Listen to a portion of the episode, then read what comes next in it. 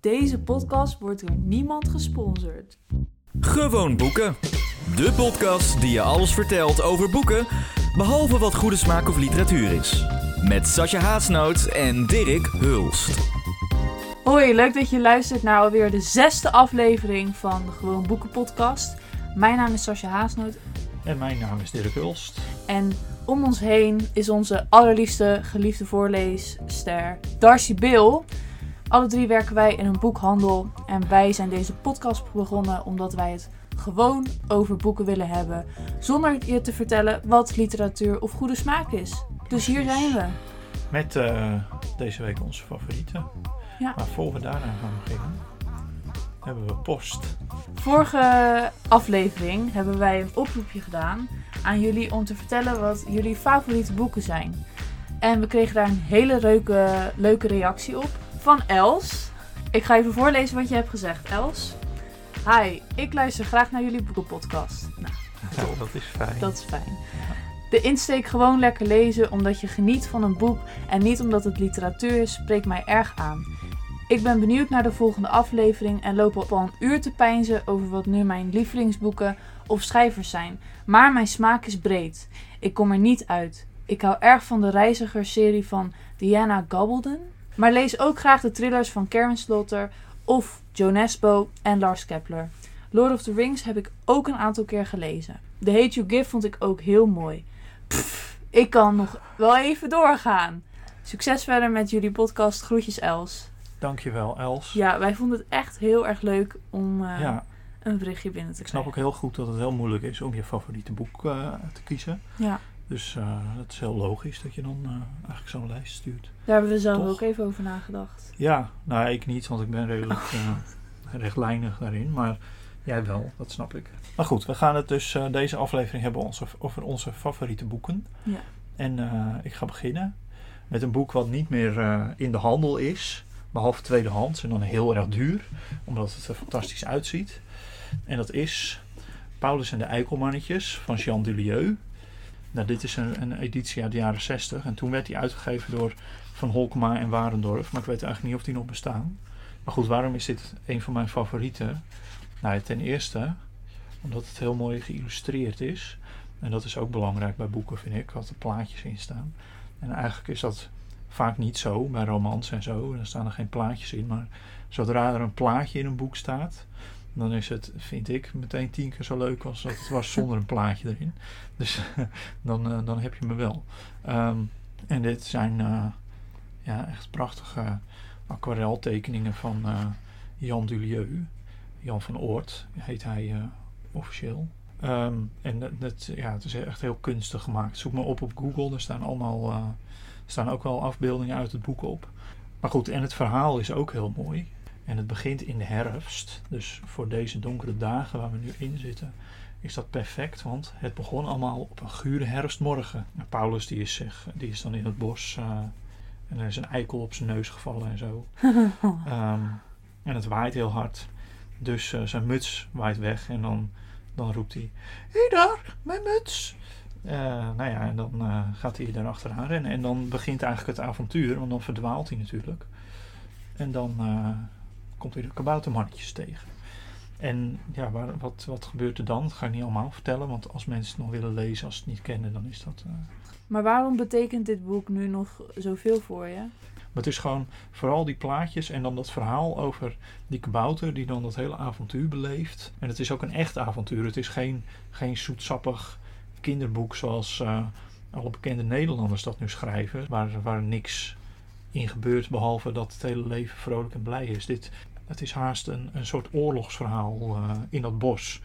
Ik veel donkere schetsen ook, want jij bent Ja. ondertussen door dit boek aan het bladeren. Echt wel hier, een bos, helemaal donker. Ja. Maar ook dit hè, met die, die Ja, vreemde achtergronden en zo. En die, die eikelmannetjes waar de angst op het gezicht eh, is af te lezen. Ja, oh kijk, eucalypta. Ja ik Ja, vind daar, dat ook wel eh, enge plaatjes. Eucalypta en de kastanjemannetjes, dat, is, eh, dat, is, eh, dat zijn de, de slechterikken, zeg maar. En daar gaat het tussen. En de eikelmannetjes en Paulus. En, ja, het is gewoon geweldig. Ik weet niet, het is, echt zo'n kinderboek waarvan je denkt...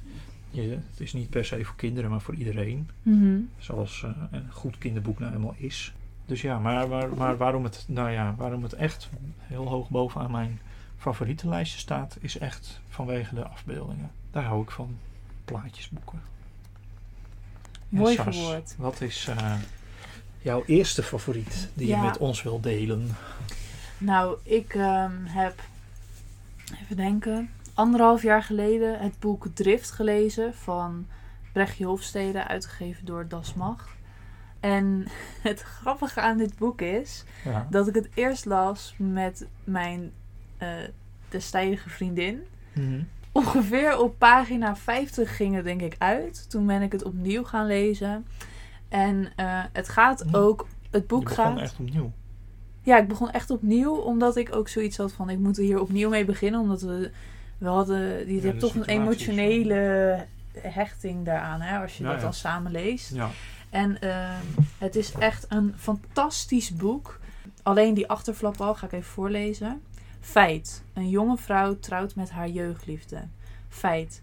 Niet veel later, in het hols van de nacht, loopt ze bij hem weg. Ze neemt alleen haar dagboeken mee. Die vrouw ben ik.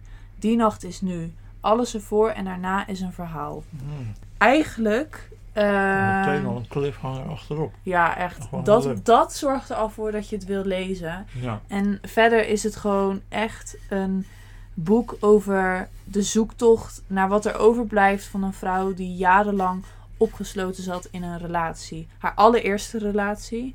En de overblijfselen van een liefde die er niet meer is. Nou. Of toch wel, want je bent, ze zijn negen jaar samen geweest.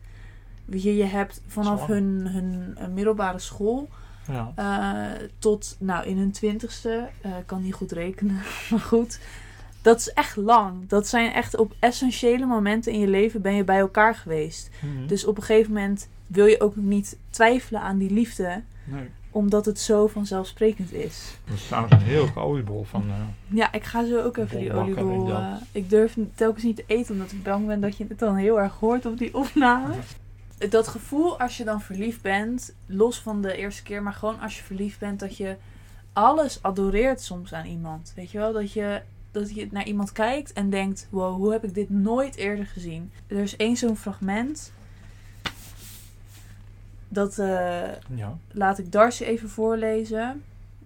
14 januari 2010. Luc die zich staat te scheren in de badkamer zingt. Du, du, du, du. En doet toeters na. En visgeluiden.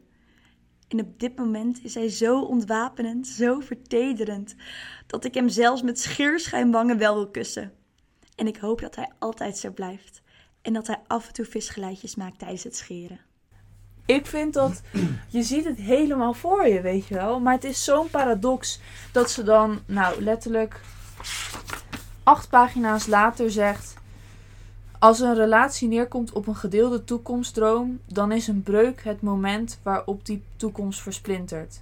Plotsklaps lijkt Lucs toekomst een andere dan de mijne, die ervan losbreekt. Terwijl ik wakker lig in mijn roze logeerkamer, herbeleef ik dat versplinteren steeds weer. Van de blinkende scherven maak ik het ene na het andere mozaïek, angstig en opgewonden over alle mogelijke vormen. Ze, het is heel erg een soort strijd. Weet je wel, de zoektocht van wie ben ik? Ik ben mezelf zo lang kwijt geweest. En, en dat is ook wel iets waar ik me Ja. in herken. Het boek raakte me gewoon heel erg. Ja, mooi. En Ik ben er ook wel benieuwd naar. ja, Ja. ja als je wil, mag, laat ik hem hier. Maar echt, als je hem kapot Nou, maakt, dan maak je echt hij is wel kapot, joh. Helemaal Echt niet. wel, moet kijken hoe dat ja, eruit dat is ziet. omdat hem heeft gelezen ook. Oh, oké. Dat is niet. Ik ging er gewoon netjes mee om hoor. Ik vroeg me Ah. af wie dat was. Ja. Dat het... Niet ik hoor, dank je. Oh, dat vind ik heel leuk. Ik Ja. doe dat ook altijd. Verschrikkelijk. Tenminste, meestal. Dit is Ja. het wel met het boek. Het is echt dat ik voor het eerst iemand had gevonden die kon beschrijven wat ik voelde. Weet je wel? Dat je zo verliefd kan zijn op iemand, maar dat je ook dan de realisatie hebt van: ja, maar het is er niet meer. Ja. En dat is zo Ja. Onbeschrijfelijk moeilijk om dan neer te zetten hoe je dat gaat verwoorden. En dat heeft ze gewoon geweldig gedaan. Chapeau. Ik Ja, ben helemaal buiten mooi. Nou, Dank Dan ben wel. jij? Ja. Favoriet nummer twee. ik ga ondertussen een oliebol eten. Ja, echt. Ja. Heerlijk. Het is gewoon al oud jaar hier. En, nou, luister even. Dit boek, wat ik ga bespreken, dat speelt aan het einde van het jaar. Wat een brug. Helemaal in het thema. Het speelt namelijk van 29, 30, 31 tot december tot 1 januari. En het is van eh, Jan Wolkers. En Jan Wolkers is mijn favoriete auteur. Mhm. En dat is, eh, naar mijn mening, en ik denk ook gewoon universeel erkend, dat dat, ja, dat dat de beste schrijver is die Nederland ooit heeft gehad. Ehm, en het boek is Gifsla. En eh, nou ja, eigenlijk is mijn, ja, mijn, mijn, wat ik altijd noem als mijn favoriete boek, is eigenlijk Turks fruit. Maar ik, ik wil ook een boek onder de aandacht brengen wat, eh, nou ja, wat bijna niemand meer leest volgens mij. Maar de Gifsla dus. En dat is, een, eh, het is verschenen in 1983. Het is een van de laatste romans die hij geschreven heeft. Volgens mij is er hierna nog één. Het, is, eh, het gaat over. eh, je zat eh, even met het bord tegen de microfoon, Ja. of niet? Nee, tegen de Oh, Oké, computer. gelukkig. Ehm, het gaat over Robert Dilling. Die is dus auteur. En die schrijft eh, zo in de laatste dagen van het jaar schrijft hij aan zijn, eh, zijn volgende boek. En zijn dochter en haar vriendin komen langs voor, eh, voor het oude jaar. Of in ieder geval zijn dochter. En die heeft natuurlijk wel een re- relatieprobleem en zo. Maar, ehm, maar goed, hij, hij is dus bezig met dat boek. En hij is ook de hele tijd aan het vreten en aan het schransen en zo. En dan, dan, dat hij verlekkerd eh, snoep of koek of zo in zijn mond steekt. En, eh, nou ja, daar gaat het over. Het is echt zo grappig. En als je zeg maar weet dat Jan Wolkers dit schreef voor echt, echt voor de leuk en om, om gewoon eens een keer lekker uit te pakken en eh, nou ja, dat.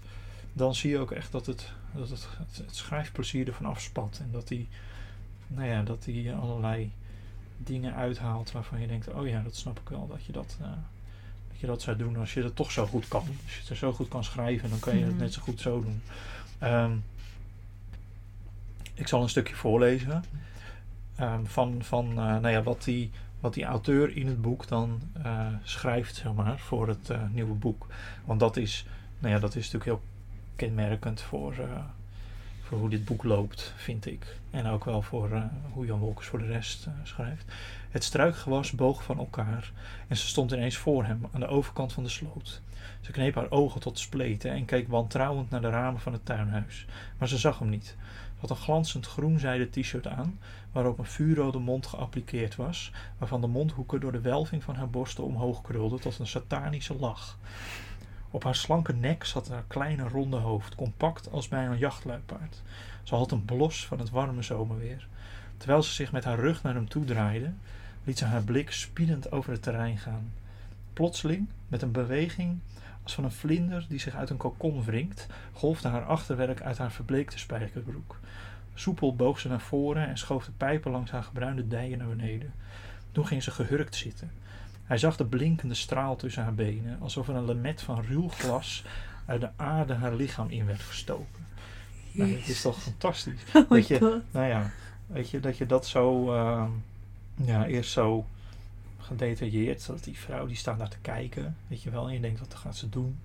En dan komt ineens die kont uit die broek. Dan denk je, oeh, oeh, dat wordt, eh, dat wordt geil.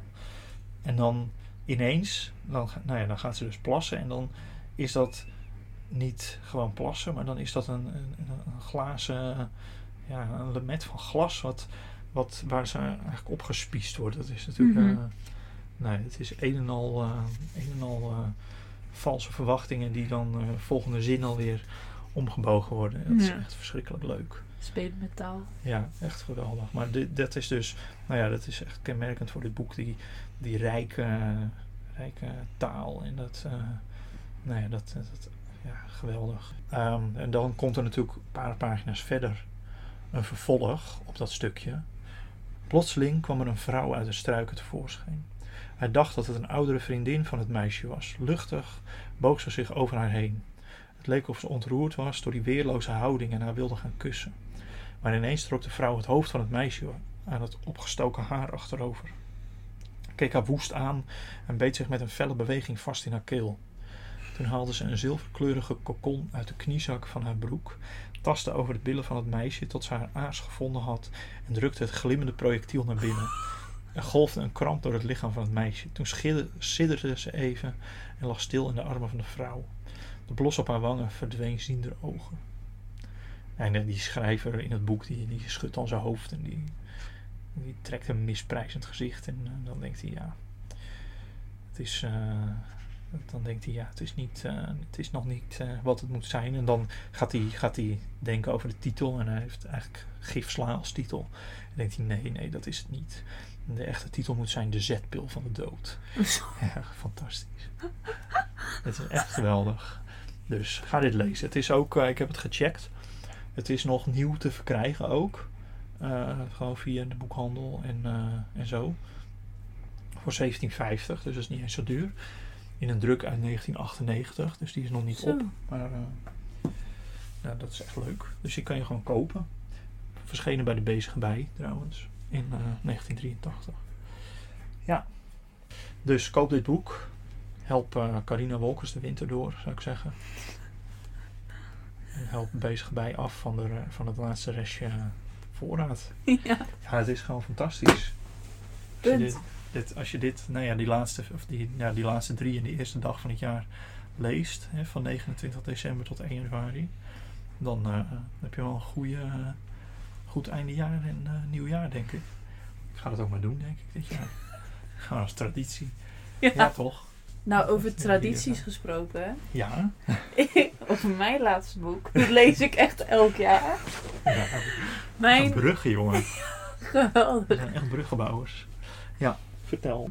Call Me By Your Name is het allerbeste boek dat ik tot nu toe in mijn 21-jarige leven heb gelezen. Ja, Dus ehm, ik, het vind, is nog even te gaan. ik vind het altijd heel lastig om dit boek aan te raden. Omdat ik altijd een beetje hysterisch ga doen. Ja, Van, het is echt geweldig! dat herinner ik me nog wel. Ja, nou, fijn. Ik vind het gewoon een heel krachtig en emotioneel boek dat Ja. ik op het juiste moment in mijn leven las. Ik denk dat dat sowieso vaak is bij de, je favoriete boeken. Je leest het vaak op het juiste Ja, dat moment. denk ik wel inderdaad. En dit boek, zoals veel van jullie het waarschijnlijk al weten, gaat over een jongen die woont in Italië, Noord-Italië, met zijn ouders in de zomer. En elke zomer, ehm, zijn vader is hoogleraar en elke zomer mag er een student, ehm, die volgens mij ook gaat afstuderen, Ja, mee naar dat ja, proefschrift of zo. Ja, die Zoiets. bezig is met een proefschrift. Die mag dan ook naar dat eh, huisje komen. Ja. En dat is dat jaar Oliver. Het speelt zich af in de jaren 80. En Elio, die zoon, die eh, wordt verliefd op hem. En. Oliver op hem. En dat is het verhaal. Maar het boek, het gaat over zoveel meer dan alleen verliefd zijn. Het gaat ook over het gevoel van dan jong en verliefd zijn. Eh, maar ook alle verwarring, onzekerheid, angst. Fruit, persik. En Nee, dat is- fruit, persikken. Dat Maar ook- het enige wat ik nog weet van het boek. Oh, Die echt? persik De Ja. persikscène. Maar het gaat ook heel Ja. erg over obs- obsessief verliefd zijn. Mhm. Dat je als... Hij stuurt ook bijvoorbeeld briefjes naar Oliver. eh, om dan maar aandacht te krijgen van... Hij wil zo graag bij hem zijn dat het obsessief gaat werken. Hij is de hele tijd bezig met... Toen ik dit zei, wat vond Oliver daar dan, daarvan? Ja. En ik, kan, ik kon me daar ook weer heel erg in herkennen. Dat je zo graag bij iemand wil zijn. En Ja. zo graag een bevestiging wil dat je genoeg bent. Ehm, en dat, dat raakte mij ook heel erg. En de, die Italiaanse setting is zo levendig en prachtig beschreven. Je voelt ook echt die hitte van de zomer. Ja. En, het, en het, de fietstochten en het lopen door de stad. En dan Oh. komt opeens dat laatste hoofdstuk. En dan Ja. is het echt zo gewoon Klaar. klaar, weet je wel. Je wordt echt zo... Je verraadt nu wel het hele boek. Ja, nee, want ik, ga, ik zeg niet wat er gebeurt. Dat zeg ik niet. Maar je gaat echt huilen. Wat ik zo mooi vond aan dit boek is dat er altijd een soort uitbarsting van gevoelens is. En dat Elio zich daarin ook niet remt. En ik wil heel graag dat Darcy daar een stukje van voorleest. I'm like you, he said. I remember everything. I stopped for a second. If you remember everything, I wanted to say, and if you are really like me, then before you leave tomorrow, or when you're just ready to shut the door of the taxi and have already said goodbye to everyone else, and there's not a thing left to say in this life, then just this once, turn to me even in jest or as an afterthought, which would have meant everything to me when we were together. And as you did back then, look me in the face, hold my gaze, and call me by your name. Wat ik wel nog even wil zeggen, want ehm, ik krijg altijd eh, heel veel mensen die ik ken, die hebben het echt drie sterren gegeven. Mhm. En die gaan altijd heel leuk met mij daarover in discussie. Sommige mensen die vinden André Asiman, de auteur, heel pretentieus. Ja, snap ik Andere, wel. ja, dat snap ik wel. Eh Anderen vinden zijn proza gewoon poëtisch. Snap En, en, wel. en ik val gewoon in die laatste categorie. Ja, ja, jij trapt er helemaal in. Ik trap daar helemaal in. Heel ja. goed. Ja. En weet je, het is ook gewoon, je, je merkt dat hij echt heeft nagedacht over hoe hij dingen wilde verwoorden. Weet je, Ja. hij heeft echt precies goed uitgekozen welke zin waar moet. En als je een mens bent met gevoel, dan voel je dat gewoon intens. Ik merkte ook vaak dat ik stopte met, met lezen om dan de, de zin daarvoor of dat stuk daarvoor weer te herlezen. En ik herlees het elk jaar en het is gewoon. De personages zijn ook verder van perfect. En ook soms super irritant, maar dat maakt het ook Ja. heel menselijk. Ja. Echt, eh, ik krijg blok in mijn keel. Nou, Dit is stom. ja, ik vind het gewoon echt een mooi boek. Ik vind dat nog een stukje iedereen voorlezen moet lezen. eh, nee. Ik stop. luchtige toon. Ik stop. Ik hou het daarbij. Het is gewoon... Ja. Als je mij beter wil leren kennen, dan moet je dat boek lezen. En Ja. doe het ook gewoon voor jezelf. Want het Dat geldt trouwens ook als je mij beter wil leren kennen. Dan moet je inderdaad gif slaan lezen. Dan Ja. weet je precies waar Wat ik, eh, bent. waar ik van hou. Ja. Het is geweldig. Toen je dat ook voorlas, die stukken, Ja, dacht ik ook echt... Ja, dit is echt Dirk in een notendop. ja toch? Ik zie jou al helemaal dan op dat bed zo... grappig, weet je wel? verschrikkelijk grappig. Oh, dit is leuk. Ja, Dat eh, ze een persik moeten sturen als Call Me By Your Name leuk vonden. En dan, wat is van Jan Wolkers? ik veel, een Een aubergine of zo. Een aubergine Ja. als je voor Jan Of Wolkers... een drol. Hij is altijd erg van de... Van de poep. Ja. En een aubergine en een drol als je voor Jan Wolkers bent. Dat vind ik een goeie. Ja. Ja, toch? Ja. Nou, dan gaan we nu even afronden. We willen jullie bedanken voor het luisteren. Inderdaad. Ehm, we zijn er over ongeveer drie weken weer, zoals altijd. Ja. Volg ons op Instagram, Twitter. Eh, nee, we hebben alleen Instagram. Ja, toch? De Ja. socials hebben we. Volg ons op de socials op gewoon boeken podcast. Sluit in onze DM's als je vragen hebt, opmerkingen, als je tips hebt welke boeken we de volgende keer willen bespreken. Weet dat we daar helemaal voor openstaan. Dat vinden we echt alleen maar leuk. Ehm, Mailen. mailen mag ook naar gewoonboekenpodcast.gmail.com Zoals jij altijd zegt, aapstaartje. Inderdaad. Dat is het Nederlandse woord. Het is een fantastisch woord. Waarom zou je Ed zeggen als je ook apenstaartje Ja, sorry, ik zal het nooit meer doen. Nou, in ieder geval, fijne ochtend, fijne middag, fijne avond, waar je ook luistert. Goedenacht, En wat rusten. welterusten. En tot de volgende aflevering. Joe.